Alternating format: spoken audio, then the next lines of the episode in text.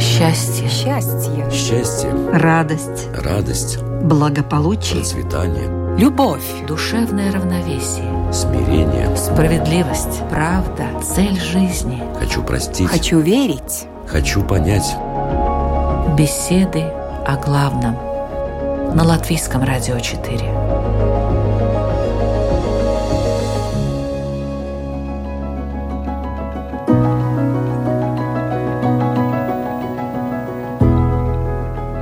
Несмотря на то, что многое, что раньше считалось неприличным и даже запретным, сейчас находится в зоне свободного доступа, понятие греха не ушло в прошлое. Оно трансформировалось, приобрело новые формы и содержание. Возможно, слово «грех» в привычном понимании стало использоваться реже и более локально, в религии, например. Но сама суть его продолжает жить. Теперь запреты называются по-другому, но они есть, и общество ревностно следит за их соблюдением. Впрочем, всегда во все времена находились люди, которые нарушали запреты. И это не значит, что все они были плохими, непорядочными, лживыми и прочее, прочее. Иногда то, что называлось грехом, даже в самом библейском смысле этого слова, помогало изучать новое, получать полезный опыт и даже совершать открытия. Нет, конечно, я не призываю здесь впадать в грех, да это и не нужно. Внутреннее ощущение праведности не позволит человеку этого сделать, а внешнее воздействие только укрепит его в вере, если она, конечно, у него есть. Однако интересно было бы рассмотреть случаи, когда люди выходят такие за рамки греха не из-за своей внутренней испорченности, что было бы понятно, а по другим причинам. И что из этого получается – вот об этом будем говорить сегодня в программе «Беседы о главном» с ученым, физиком, теоретиком, занимающимся восточными практиками медитации Марцесом Аузеншем. Добрый день. Добрый день.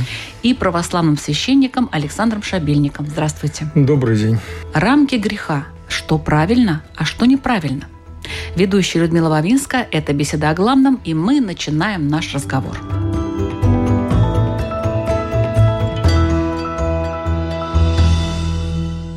Что такое грех и почему человек ему подвержен? Ну, наверное, этот вопрос можно напрямую задать православному священнику. Грех действительно одно из таких понятий, важных для христианского учения с точки зрения библейского откровения. Грех – это уклонение воли свободного человека от должного, от правильного направления к неправильному. Уклонение воли человека к козлу – с внутренней стороны грех отделяет человека от воли Божией. В христианстве существует такое учение о том, что, собственно, человеческая история началась с грехопадения, которое состояло в том, что первые люди, которые были сотворены Богом, по библейскому рассказу, уклонились от исполнения заповеди, которая им была дана, и таким образом отделили себя от Бога. А какую именно заповедь они нарушили? Так называемая такая заповедь в раю. Посреди рая росло некое древо, от которого первые люди не должны были вкушать. Конечно, это понятно, что это символический рассказ, и под этим древом подразумевается древо жизни, древо познания добра и зла. Две главных идеи относительно этого древа, почему же его нельзя было вкушать. Одно представление – это то, что эта заповедь носила чисто педагогический характер. То есть, в принципе, человеку необходимо иметь некий объект упражнения своей воли. Человек не должен себе все позволять. А вторая вот идея в том, что под древом познания подразумевалось действительно такое состояние богоподобия первых людей. Потому что вы помните, в этом рассказе сказано, что если вы вкусите, то станете как боги. И первые люди призваны были к тому, чтобы, работая, так скажем, над собой, достичь некоего богоуподобления. Но они пошли как бы легким путем и решили эти плоды как бы не заработать, а украсть. И сутью грехопадения является самоутверждение, желание жить отдельной, автономной от Бога жизнью. В этом суть грехопадения. Человек отделился от Бога, он познал зло, добро он так уже знал, и в этом смысле он и отпал от Бога, приобрел смерть и тленность. Иногда для себя я тоже задаю вопрос, что такое грех, как я это понимаю. И мне всегда казалось, что грех – это почти некие этические, моральные нормы, которые для всего человечества более-менее едины, но немножко в таком другом ключе, что вот есть некий закон Божий, и соблюдая закон Божий и не греша, человек как бы подписывает некий контракт, что он заключил контракт с Богом, в смысле в том, что тогда я принадлежу к этой религии, принадлежу к этой церкви. И всегда вот этот вопрос, насколько эти этические моральные нормы и закон Божий едины, скорее всего, в большой части. Не убей, не укради и так далее. Я думаю, что тут нет никаких вопросов. Но очень часто тогда, когда мы говорим о законном Божьем, мы трактуем это немного шире, чем эти 10 заповедей. Например, если мы говорим про еврейскую церковь, если я правильно помню, там 613, по-моему, норм. То ну, есть, больше 600. А, но никто их и не соблюдает э, до а, конца. Ну, Все-таки, так, это, если по-честному. Скорее всего. Но тогда мне сразу кажется, что вот некие эти нормы такие, которые для меня не очевидны. Ну вот когда в Израиле мне говорят, что в субботу я кофе получать не буду, потому что механизмы работать не должны, и нельзя делать работу, а делать работу – это включать некий механизм. Что в гостинице с очень многими этажами, если лифт ходит, то он ходит в автоматическом режиме. И мои коллеги физики, ортодоксальные евреи, кстати, к этому очень возражают, потому что они говорят, что вот я как физик знаю, когда я войду в этот лифт, может мощность его увеличится, потому что он должен будет поднимать меня. Поэтому, на самом деле, я задействую механизм. Поэтому они на лифте не ездят даже на автоматическом. В принципе, как я поняла, некоторые нормы греха, они устарели. Я не знаю, устарели ли, но то есть для меня они не всегда, не совсем понятны. И вот то, что вы говорили в самом начале про первобытные, или как это называется? Первые люди. Первый грех для меня... Первородный. Первородный. Родительский. Для меня вот эта норма, когда я о ней думаю, тоже кажется иногда не совсем понятной, потому что мне кажется, что понимать, что такое добро и что такое зло, это как бы часть э, человека. Если я не буду понимать, что такое зло, и буду жить в таком неведении или наивном взглядом на жизнь, и мы знаем, что в этой самой библейской истории есть часть, в которой как Бог узнал, что Адам и Ева это нарушили, потому что они начали стесняться своей ноготы, когда Бог пришел с ними побеседовать, так сказать. Извиняюсь, если я слишком наивно трактую.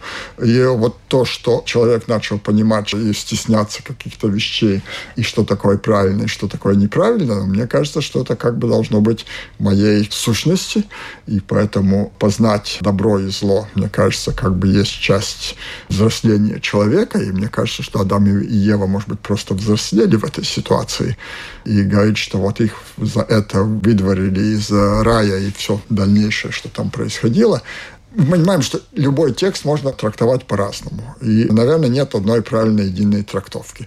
Вот я недавно совсем нечаянно читал святого Августина, по-моему, абсолютно фантастическая книга «Покаяние», или как это по-русски исповедь. исповедь.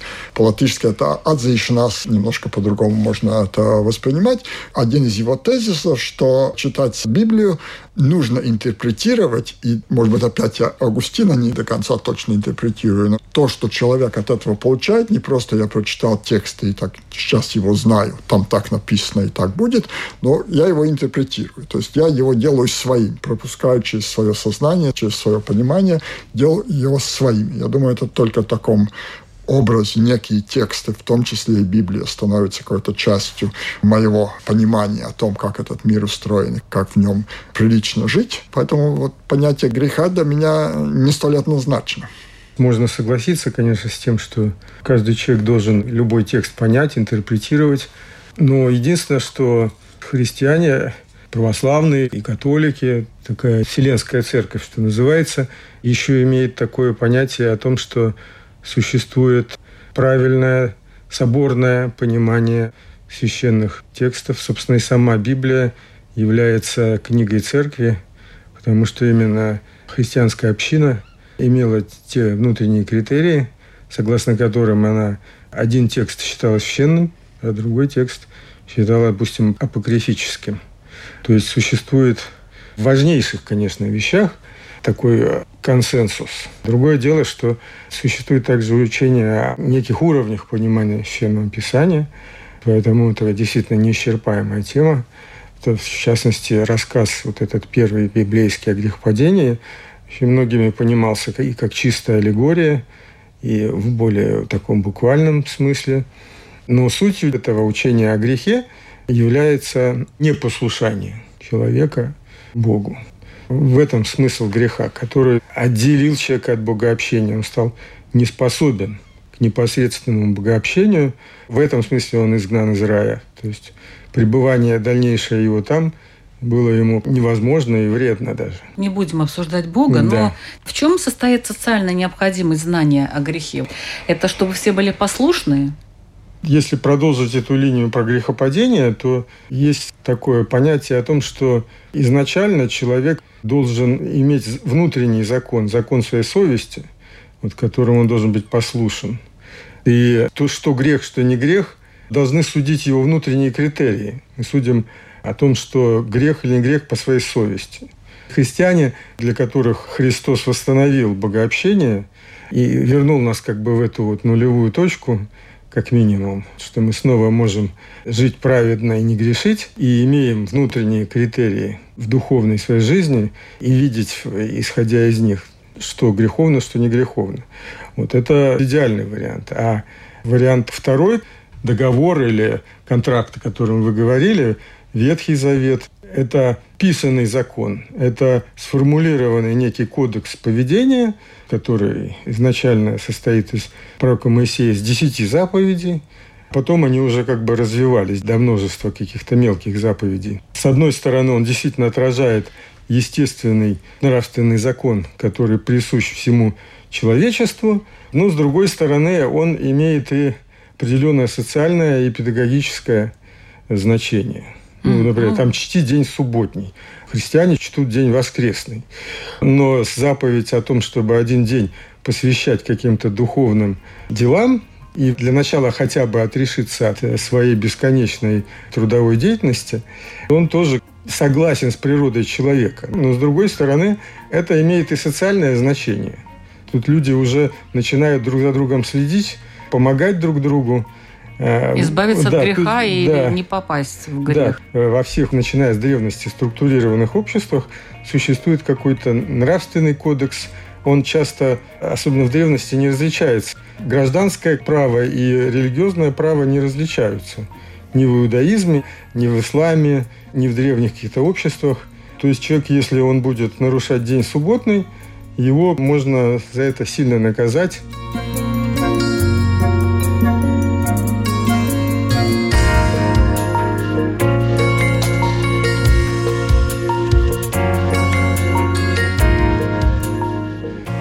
Есть не только такие заповедные грехи, которые тысячелетиями человечество изучает и пытается как-то их преодолеть и так далее. У нас же сейчас и другие какие-то есть грехи.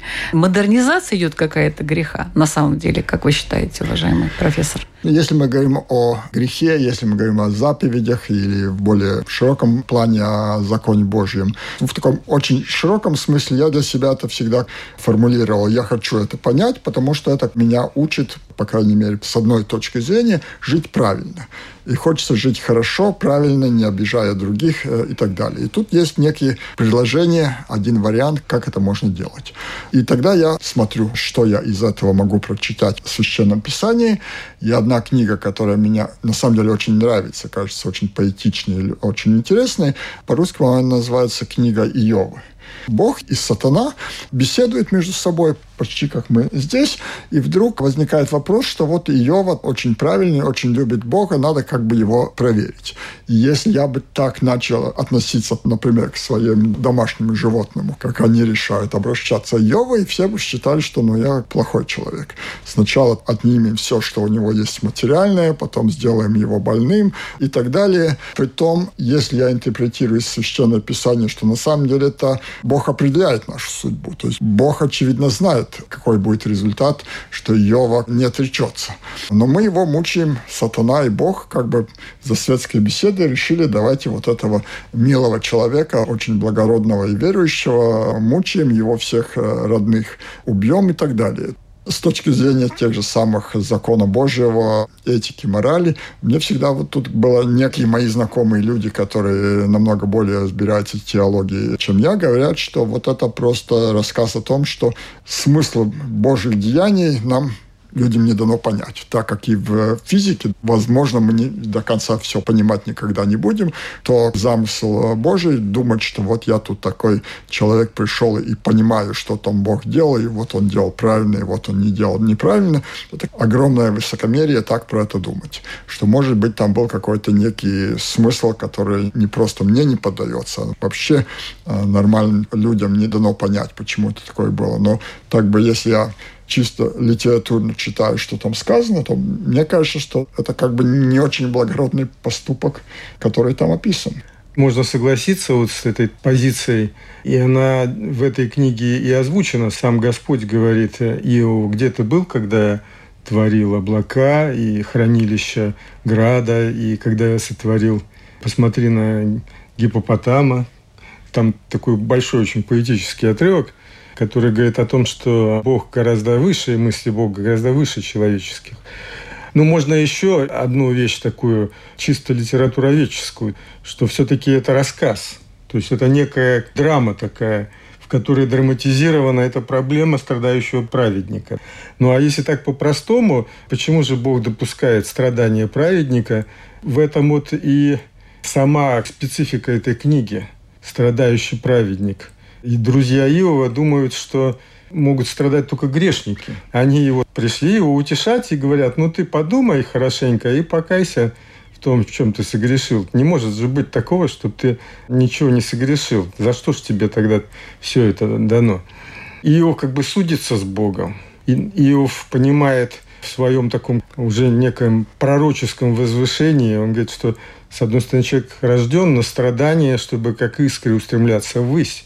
Но с другой стороны, он доходит до понимания, что должен быть какой-то утешитель, какой-то посредник между ним и Богом. И когда Бог ему является в неком явлении, Иову, страдающему, то это его утешает. Там не сказано, что же он понял. Это нельзя передать. Но он утешен. Он говорит, теперь я понимаю. И традиционно речь идет о том, что Иову является Христос, который будет страдать один праведник за весь мир.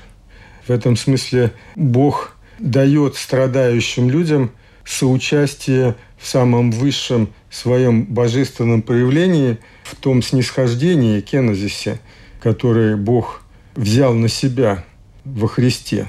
То есть каждое... Ну, страдания не закончились, страд... между прочим, после этого. В конце там есть такой хэппи-энд. Иов э, утешен, ему возвратили богатство снова, у него родились новые дети. Но это вот так уже по Реально, если подумать, вот чисто так вот, если современному человеку подумать угу. об этой истории, то я согласна с уважаемым профессором по угу. поводу того, что а смысл-то в чем? Ему все равно все вернули. Он и так был праведным. Так а зачем его было еще наказывать? Споры с дьяволом – это вообще, по-моему, какая-то непонятная вещь. Как может э, но Бог, который дьявол... создавал всех, спорить со своим но, сыном но... нелюбимым хотя бы да, даже? ну это вполне… Э, Литературно Литера... я понимаю ну... это. Но объяснения логического я этому тоже не вижу. Потому что если люди все соблюдают, стараются не грешить, и вдруг на них сваливается какое-то несчастье – они что должны думать? исследователи, теологи утверждают, что это последняя часть, когда ему все вернули, что-то ну, это э, текст более да. позднего времени. Это на самом деле могли да. не вернуть. Чаган. То есть соблюдай, не соблюдай, все равно получишь что-то Нет, непонятное. Но, но смысл в том, что Иов и в страданиях остался верен Богу. И его верность была не за его стада, и за его хорошую жизнь, за его хорошую семью. Это жена ему говорила, похули Бога и умри. А он говорил, ты говоришь как безумная. Если мы доброе от Бога принимаем, не должны ли мы принять и злое? Иов остался верен Богу и в своих несчастьях. Но это главный итог. И итог, он действительно посрамил дьявола, который клеветал на него за то, что говорил, ну, что если он... бы Иов знал вообще, что там так, ставки на него какие-то определенные идут, может быть, у него это придало бы ему сил. Но он этого не знал, поэтому так вот. Ну, показал свое лучшее создание. Бог дьявол. Ну, сказал, Вот существует- есть такие люди. Но это же какие-то редкие экземпляры, как Да. мы знаем в мире. И в реальной жизни существуют такие люди, но это очень редкий вид. Но вопрос-то не в том, то есть для меня Йова... э, Как мог Бог, да, как- позволить? Как Бог мог такое сотворять. Но это частный случай вопроса, когда говорят, вот, а где был Бог, когда был, допустим, Освенцим? Где был Бог, когда страдают люди? Но христианский ответ – Бог вместе с ними сострадает. Бог пришел во Христе и пострадал за всех. Через Христа страдания, если они соотносятся со Христом, они приобретают смысл высокий. Вернемся к нашей теме про грех мы говорили. Я напоминаю, что вы слушаете программу «Беседы о главном». Сегодня наша тема, э, несмотря на то, что большую часть мы обсуждали Адама и Еву и Иофа, тема у нас «Рамки греха. Что правильно, а что неправильно». В обсуждении участвуют православный священник Александр Шабельник и физик-теоретик, занимающийся восточной практикой медитации, то есть недалекий от нас человек здесь в программе Марцес Аузенш.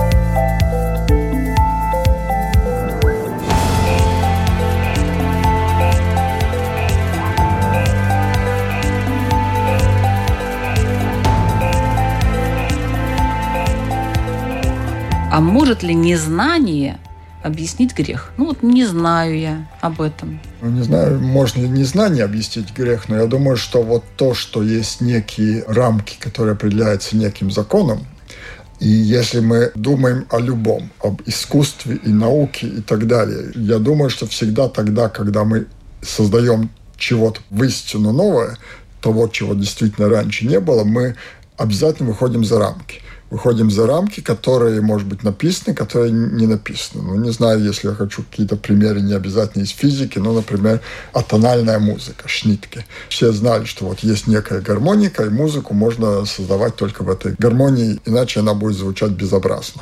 И пришел один человек и сказал, что нет, давайте я буду создавать вне этих рамках музыку, буду выходить из эти рамки. За эти рамки вдруг возникает что-то абсолютно новое. Физике, я думаю, то же самое. Но вот был Ньютон, который говорит, что есть абсолютное пространство, есть абсолютное время. Как бы мы живем в пространстве, есть время, нам кажется, что ну, о чем тут возможно спорить? Конечно, есть время, конечно, для всех нас время одно, и пространство одно.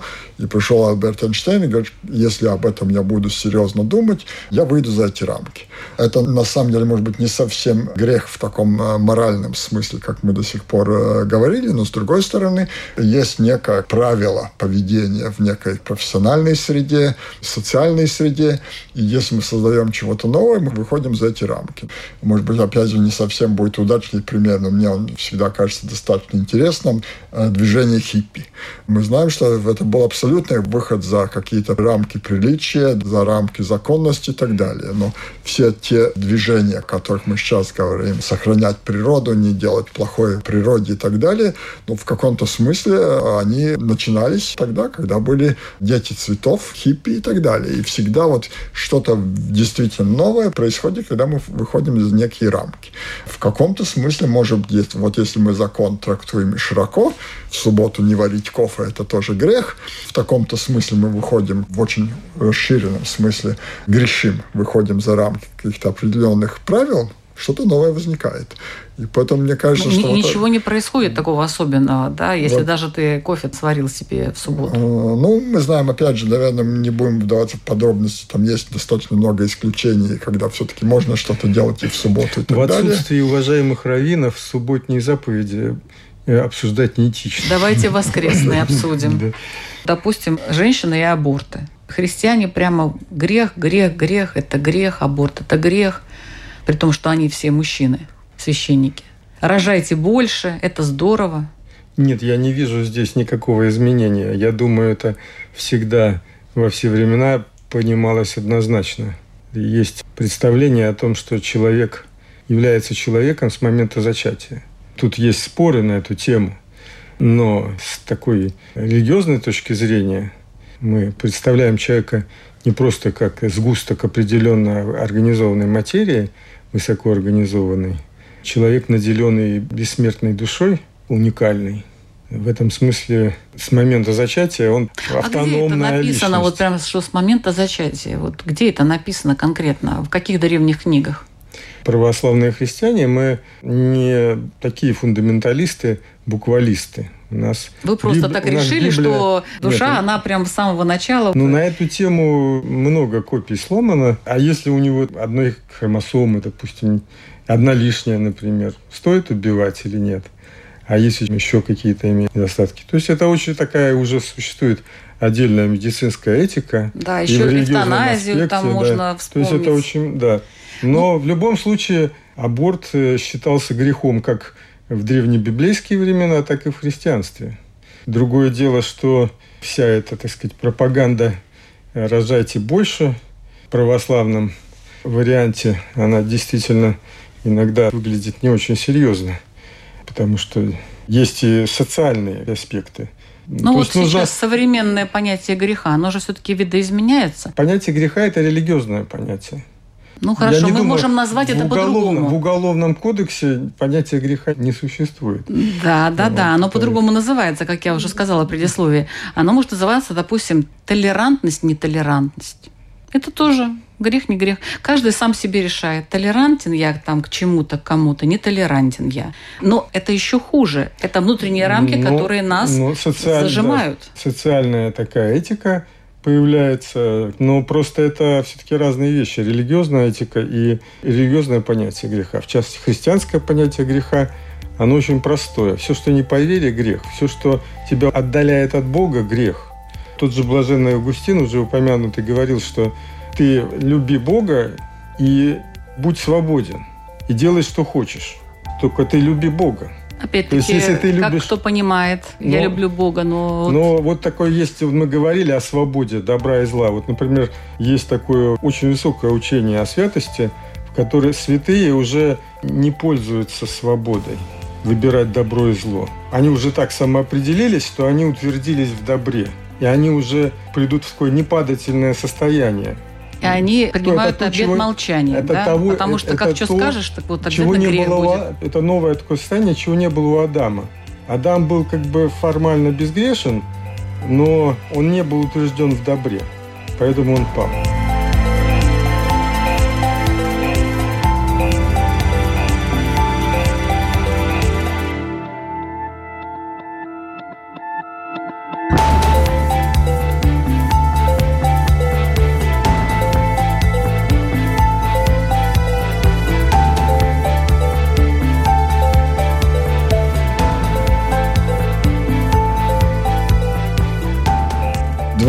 Реакции на то, о чем мы говорили.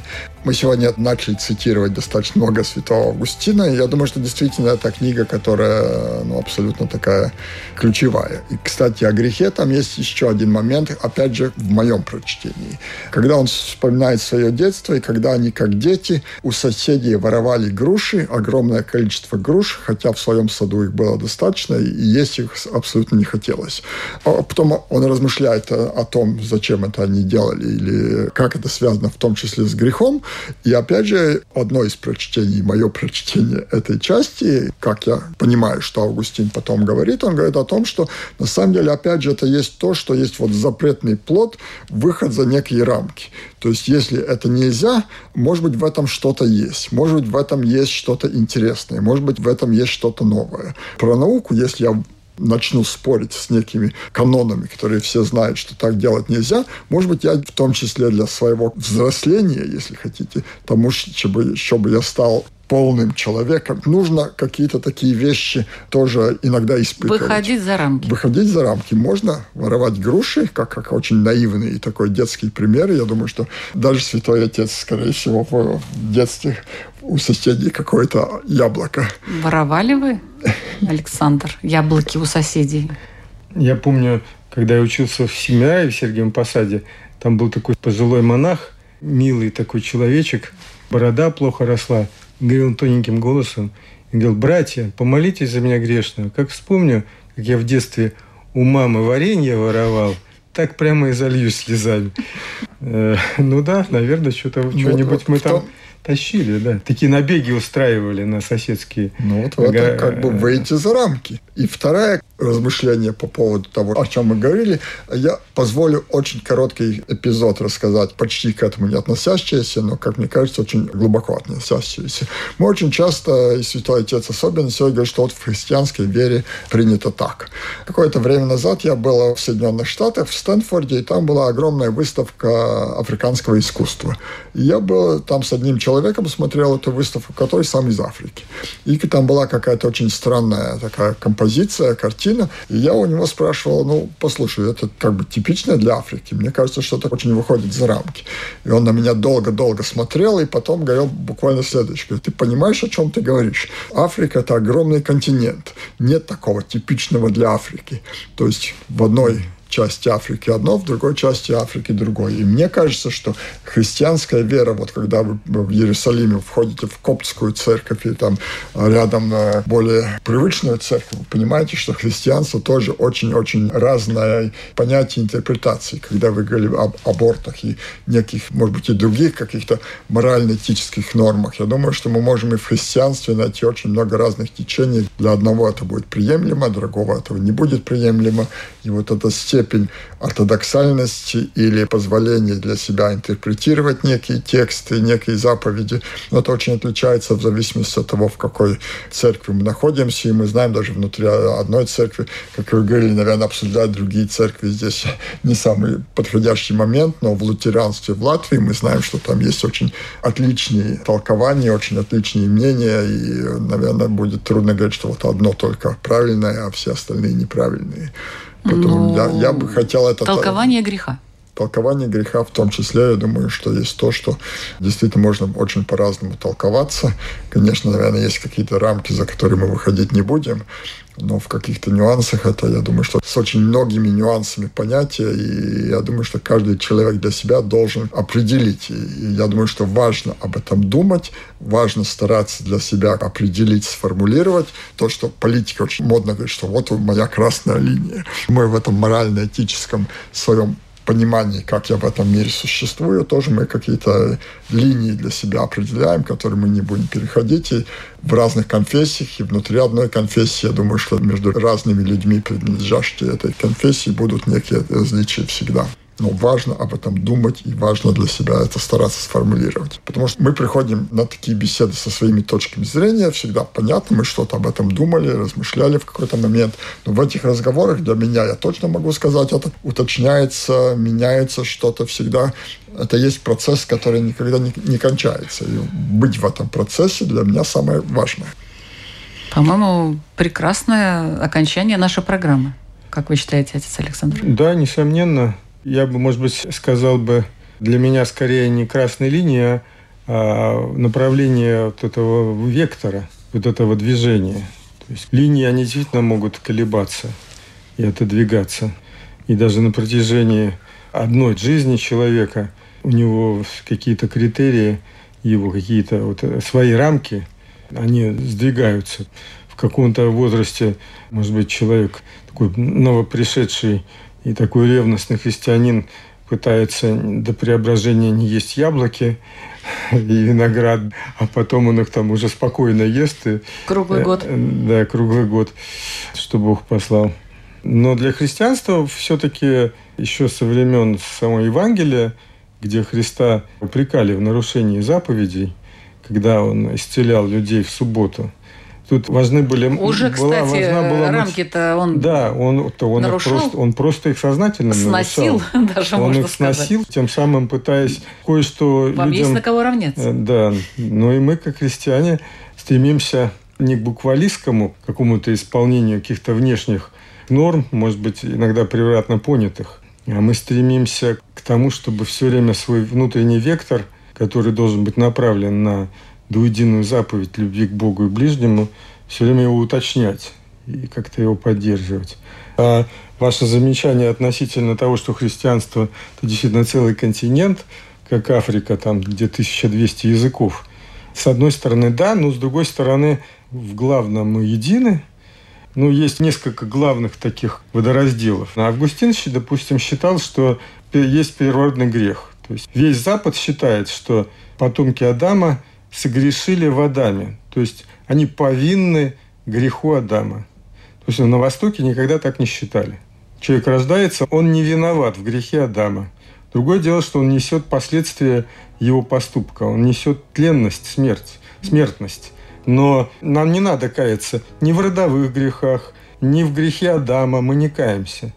Мы каемся только в личных своих грехах, которые провоцируют, как говорит Писание, люди через страх смерти повинны рабству греха. Человек греша, он раб. Он раб греха. Господь освобождает человека от рабства греха, делает его свободным Сыном Божиим.